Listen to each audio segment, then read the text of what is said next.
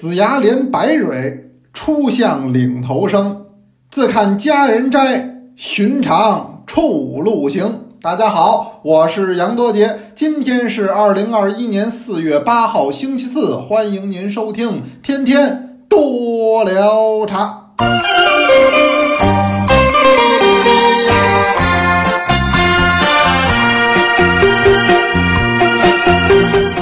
开篇给您背的是一首小诗，谁写的呢？张籍写的啊。张籍也是唐代啊很著名的诗人喽。呃，他的这首诗呢是个五绝，嗯，五言的绝句，呃，风味很好。那么讲的是春日摘茶的事情。那最近呢是春天，借着这个给您说说，说是春天呀，但南北大有不同。呃，北方呢还是有点冷。实话实说，您说现在完全来个短袖，啊，甭说来短袖，来衬衫还差点意思。那么还得加衣服，尤其是早晚凉。中午实际您站在太阳地儿底下呀，哎，一点都不凉，甚至说还有点热。但是早晚还是凉的，您注意呢，增加衣服或者叫增减衣服。那有的时候你捂上一身汗，它也容易感冒。越是这时候，他越乱穿衣；越是这时候，他越容易感冒。您得多多的注意。当然了，这天气啊，说暖和就暖和，说热就热，这就是一阵儿的事儿。哎，所以呢，这段时间它变化最快。尤其是大家伙儿可能没事儿呢，就愿意在院里站会儿，是吧？包括中午，要是下班了啊，午休了，要是冬天呢，就不出去了。这现在基本上呢，哎，都下楼转一圈儿。哎，公司的院里溜达溜达，干嘛呀？那花儿也开了，草儿也绿了。您只要没有花粉过敏，您瞧瞧挺好的。所以呢，您注意这个增减衣服。这先给您说这么几句的家常话。身体健康最重要。今天周四，在多聊茶呀公众号有这么一篇文章，这是我写的，讲的什么呢？实际还是延续着周二沱茶那堂课的内容。呃，我们在讨论沱茶的一个归属问题。沱茶应不应该算黑茶呢？啊，沱茶值不值得久存呢？是讨论这么一个话题。呃，这堂课的详细内容您就回听周二人人讲 A P P，那是一个单独的 A P P，就叫人人讲。哎，人人呢就是人人为我，我为人人这俩字儿，讲课的讲，这是一个单独讲课的 A P P。呃，我们在上边开课呢。一晃到今年呢，那已经是四年了，还是五年了？五年吧，一七、一八、一九、二零、二一啊，五年了啊！上面有很多的课程，我看很多同学现在呢都慢慢的往前回听啊，因为您可能是一九年或者二零年加入到多聊茶的，前面的课您落下了。可是我呢讲课不回头，什么叫不回头呢？之前讲过的就不讲。所以您呢要往前做一个回听就可以了。这周二讲的就是沱茶，实际这沱茶呢也挺别扭。怎么我说别扭呢？本身行销于川渝，这茶呢是当绿茶，当地的居民、茶馆的老客都特别的喜欢。但是呢，呃，现在划归的普洱茶里边也要求它，这叫越陈越香。它不是那么档子事，它不是那种茶呀。您说您这不挤得哑巴说话吗？您这难为人了。所以我在那文章的最后啊，我也跟您一块儿讨论这话题。实际今天呀，我们说茶界的变化确实很快，真得叫此一时而彼一时，一不留神呢，您就跟不上形势。您比如说这沱茶啊，原本呢它是按绿茶这种归属。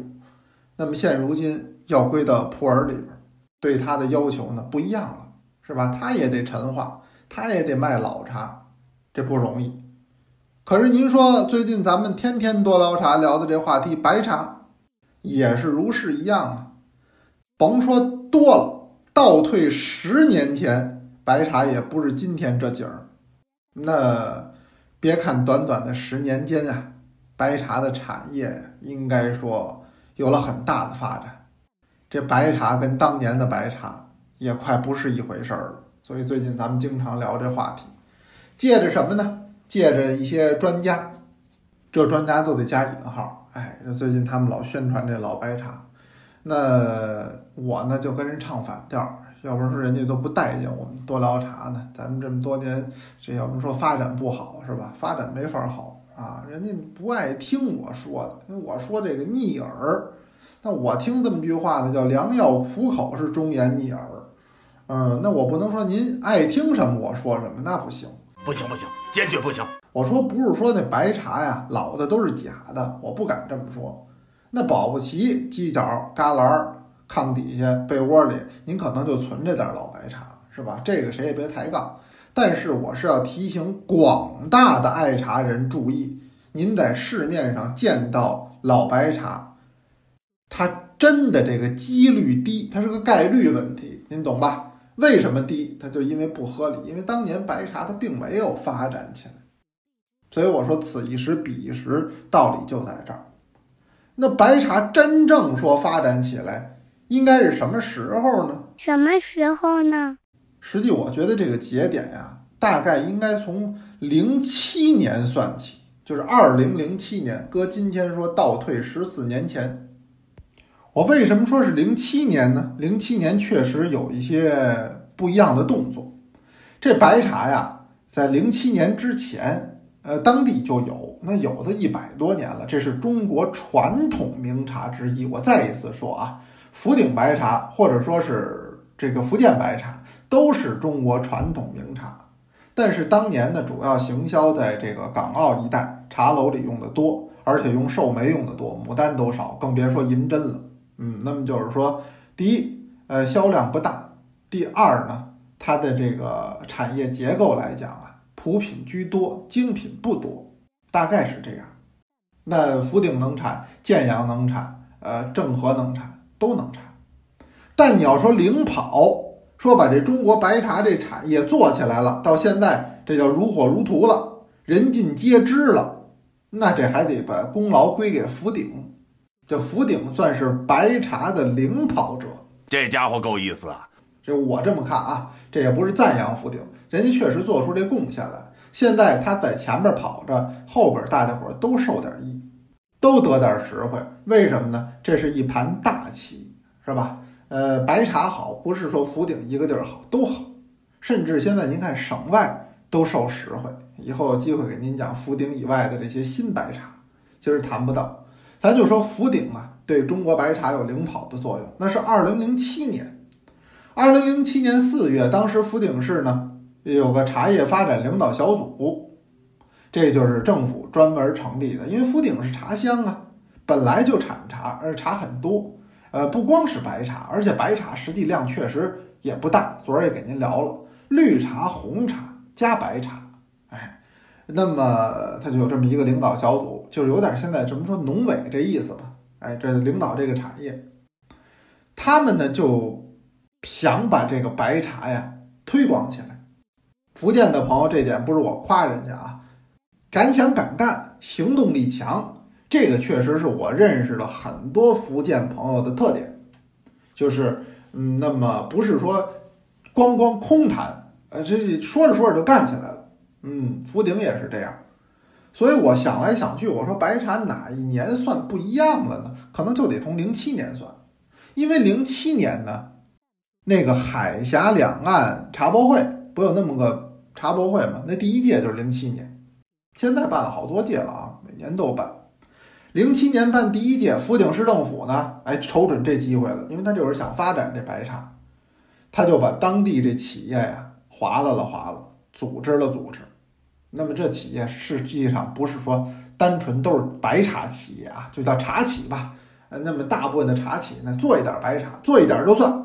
说你们家就百分之二十是精力做白茶的，那也算一家。说你们家多百分之三十、百分之四十也算，都给划了在一块儿，抱团参展，这很重要。是的，要团结。您记我跟您说，任何一个产业，您想发展这个茶啊。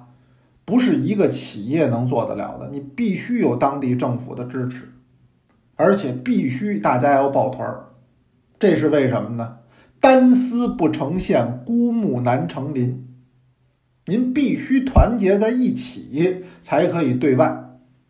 您琢磨琢磨，我说这话对不对？小到一个家庭，大到一个单位，那再大到一个国家，你不团结，你没法对外，你自己就打起来了。所以这个茶产业也是如是。福鼎，你别看是小小的县级市，把这些个茶企，那会儿哪有大茶企呀？福鼎现在行了，当年真没有。划到一块儿参加这叫首届海峡两岸茶博会。哎呦，不错哦。那么这个茶博会呢，他们办了这么几件事儿。第一个，那不是零八年就奥运会了吗？当时全社会都是喜迎奥运，有这么一个调调。那么他们就做了这么一块什么呀？白茶砖，上面有同一个世界，同一个梦想。这个是零八年咱们北京奥运会的一个口号。实际您说那么大一块的这白茶砖能喝吗？反正也没人喝，对不对？咱也甭讨论能不能喝，谁也不是我抠一块去。所以这算什么呀？行为艺术。实际凡是做这种特别大的，都是行为艺术，就是引着人拍照，引着人报道。但是这在一个产业或者说一种茶的发展初期，想让更多的人认识它的情况之下，这办法还是有用的。有用的。福鼎就搞这么一个同一个世界同一个梦想，这叫什么呢？世界最大的奥运主题白茶砖。你看人家还有个“最”字儿，这是个新闻的卖点就上来了。这个一亮相，又应和着当时零八年奥运会之前。全国上下喜迎奥运的这么一个心态，哎，这点打得很好，所以说这招我觉得不馊，挺高。第二个招呢，第二个招就稍微有点馊了，就还是在这茶博会上，因为零七年的事儿，你想大伙儿都记忆犹新。那这开幕式上呢，也不怎么想出这么一主意来，其实你都觉得这个主意很 low，当时弄出这么一主意。说这个没人知道咱福鼎白茶，咱们得做广告。考察了好多那广告牌儿，都觉得不过瘾，觉得不够大。要不拉个横幅？哎呀，一看这全会场全是横幅，那你也拉一个，我也拉一个，你也挂一条，我也挂一条，那就显不出来了。那不都是淹没在众多的这个条幅之中了吗？这主意也不行。哎，有高人说了，说这么着。我看咱们呀，得找那个没有广告的地方，咱们来这么一条广告。他说哪儿没有广告？您看看这整个会场，好，这柱子上、房梁子上、外边草坪上，全都是广告牌，都是广告语。那位说不行，我找这地儿就没广告。哪儿没广告？诸位您抬头，说抬头不就是这房梁子吗？不是，再再抬头，再抬头房顶子。不是房顶再抬头，房顶子再抬头，那就上天上了。哎，对，对，就在天上做广告。说天上怎么做广告啊？您都想象不到。那会儿要说这人有主意呢，要不打哪儿啊？租俩飞艇，这小型的那充气的那飞艇。这俩飞艇呢，就挂着这个福鼎白茶那条幅。把那飞艇放出来，就让他在这会场上一圈儿一圈儿就这么绕啊！哎，那你想这才行了，是吧？那天上的没有广告，就你们一家啊，写着四个大字儿，也不是写哪个企业啊，就写四个大字儿“福鼎白茶”，就跟这儿一圈儿一圈儿绕。这主意你还真别说，肯定有效果。但头一天就出事儿了，怎么呢？头一天那是海峡两岸的茶博会。有仪式啊，领导嘉宾要致辞讲话呀。这领导嘉宾也上了台了，他也把这飞艇放出去了。哇哦！领导嘉宾一张嘴，今天听边上呜，我们大家呜来到这里呜。那位说怎么老呜呜的呀？那没办法。这领导脑袋顶上有飞艇啊，这飞艇绕着领导这脑袋呜呜呜这通转的，你算算这领导有多大声能压得过飞艇这声啊？这飞艇它有发动机呀。好，整个这会场啊就让这飞艇给搅和了，给这主办方气的呀，真想拿气儿枪把飞艇给打下来。这谁弄的飞艇？说这这是福鼎，福鼎他们组团弄的飞艇，轰轰出去，轰出去，轰出去，弄了一天就不让弄了。哎，但是你通过这事儿呢，啊，好多人都仰头看，还真达到一宣传的效果。呃，大伙儿都知道啊，福鼎白茶。但是你说知道福鼎白茶这四个字儿，知道白茶什么味儿吗？我告诉您，就到零七年，真正搞茶的人，大部分人也没喝过。嗯，但这就说开始有动作了啊。一零年呢，又是参加博览会，但这回规模更大了，就世博会。这可能大家印象就更深了，因为很多朋友还去世博会了，我是没去，为什么呢？我觉得忒热。听他们一说，我就不想去了，得排大队看这馆看那馆。这一零年世博会，我不知道您哪位去了啊？呃，我没去，我不知道您有没有印象，福鼎白茶露脸了。怎么呢？那为什么呢？又是抱团参展，又是营销，这回取得了叫中国世博十大名茶！福鼎白茶算其中之一，头一次。凭这么多回失的名茶了，哪有白茶的份儿？他们努力给自己也挤进去，那么就成功进驻到了世博会的那个联合国的展馆。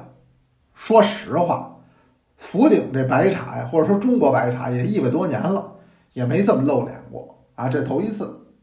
甚至于当时那个联合国的副秘书长，那不就是联合国管那个总代表吗？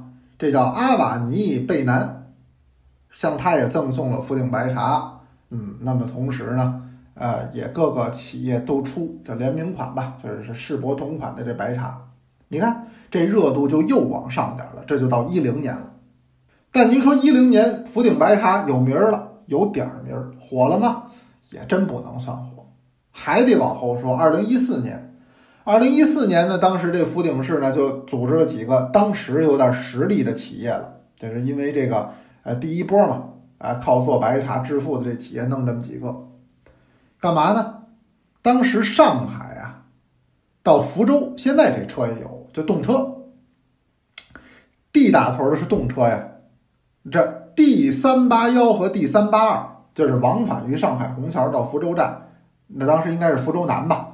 那我都坐过这车，就这趟车，这一头连着上海，一头连着福州。是吧？上海那是中国最繁荣的城市，福州呢又是做茶人绕不过去的地方。今天也是一样，福州是福建的省会，那么福建是整个中国茶叶的中心。哎，所以这俩地儿很重要。往来于其间的人呢，很多。第一，他爱茶；第二呢，也是目标的客户人群。他们让这帮企业怎么着呢？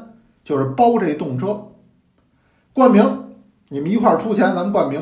这叫福鼎白茶号动车，不是能冠名吗？现在也有啊，当然也有冠各种名义的啊，有的是旅游的，哎，有的是食品的，还有油漆的。我坐过那那动车，油漆的，油漆公司冠名的都可以，哎，您出钱就行。那么他们在二零一四年八月一号呢，就冠名了这一趟动车。这动车冠名的好，这个目标也准确，是吧？来往这么一开。大家伙儿的人流量多大呀？都知道了，福鼎白茶。所以，打二零一四年开始，你要细究起来，这福鼎白茶，应该说经过这几年，在几次成功的这种运作和努力之下，开始抬头了，开始为人慢慢所熟知了，这才一步一步的步入到中国名茶的行列范围之内。一个字，绝。那说他们最后这动作有没有效果？我跟您说，肯定有效果。我给您说一组数据吧。很多同学爱听我说数据，哎，觉得在天天多聊茶听这数据特别的真切啊，说明问题。的确是，这不是这趟动车就是上海到福州嘛？嗯，就是虹桥到福州南嘛，就这动车。那么咱们就拿上海来说。上海市茶叶行业协会啊，他们原来做过这么一调查，出过这么一份报告啊。我因为很注意收集各种行业报告，我拿这给您说。他们呢，对于上海十一家骨干经营白茶的这个商户啊，做了一种入户调查。就这十一家是大户，哎，都是主卖白茶的。当时散户还不多。二零一三年，这个白茶在上海卖出多少呢？卖出一万八千五百斤，说实话真不多啊，真不多，才一万多斤。销售额是多少呢？一百八十万元，这是二零一三年。多吗？相当不多吧？您琢磨琢磨，一万多斤卖一百八十万元，合这一斤呢，就是一百来块钱，二百块钱。我算这账对吧？应该对吧？等于整个上海卖的白茶，二零一三年才卖出呃一百八十万元，这什么概念呀、在上海买房，您您您可能连个卫生间都买不了，可这都得卖出一万多斤白茶了，这还是销售总额，这还不是利润。所以您说那二零一三年白茶到底有多火，也就那么回事儿。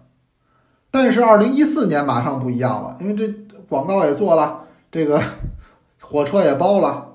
二零一四年白茶总量在上海啊，卖出多少？十万四千零三十七斤。销售额是多少呢？是一千八百六十三万。哇什么概念？就二零一三和二零一四年比，什么概念？我告诉你，就是二零一四年上海市白茶的这个销售量比二零一三年同比增长百分之四百六十二。不是说百分之一百，是四百六十二，折好几个跟头。而销售的总额比二零一三年同比增长的更多，增长了百分之九百三十五。老天爷呀，咱们发财了！什么概念呢？第一，茶卖的更多了；第二，茶卖的更贵了。呃，但是在今天的这个视角下看，当时那茶都太便宜了，跟白给都差不多了。但是比起它本身的价格来讲，它就已经高了。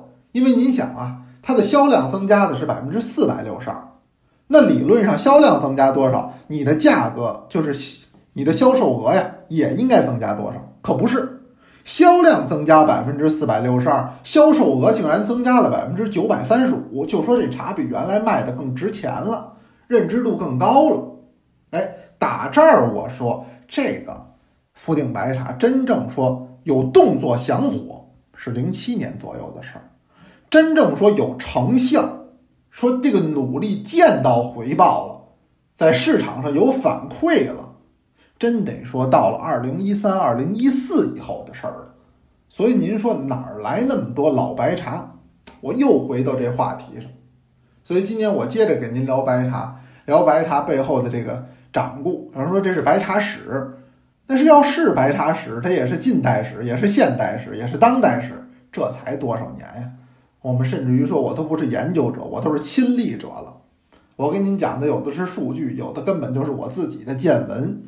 白茶呀，是一个中国传统的名茶，但是呢，它在近些年才重新获得了新生啊，是很不同的。所以今天我讲一千到一万。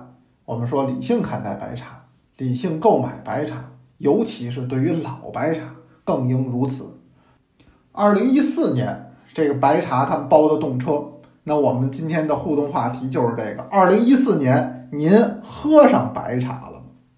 您哪个都行啊，说福鼎的、正和的、建阳的、松溪的都可以。二零一四年您喝上白茶了吗？您给我回忆回忆。喝上了吗？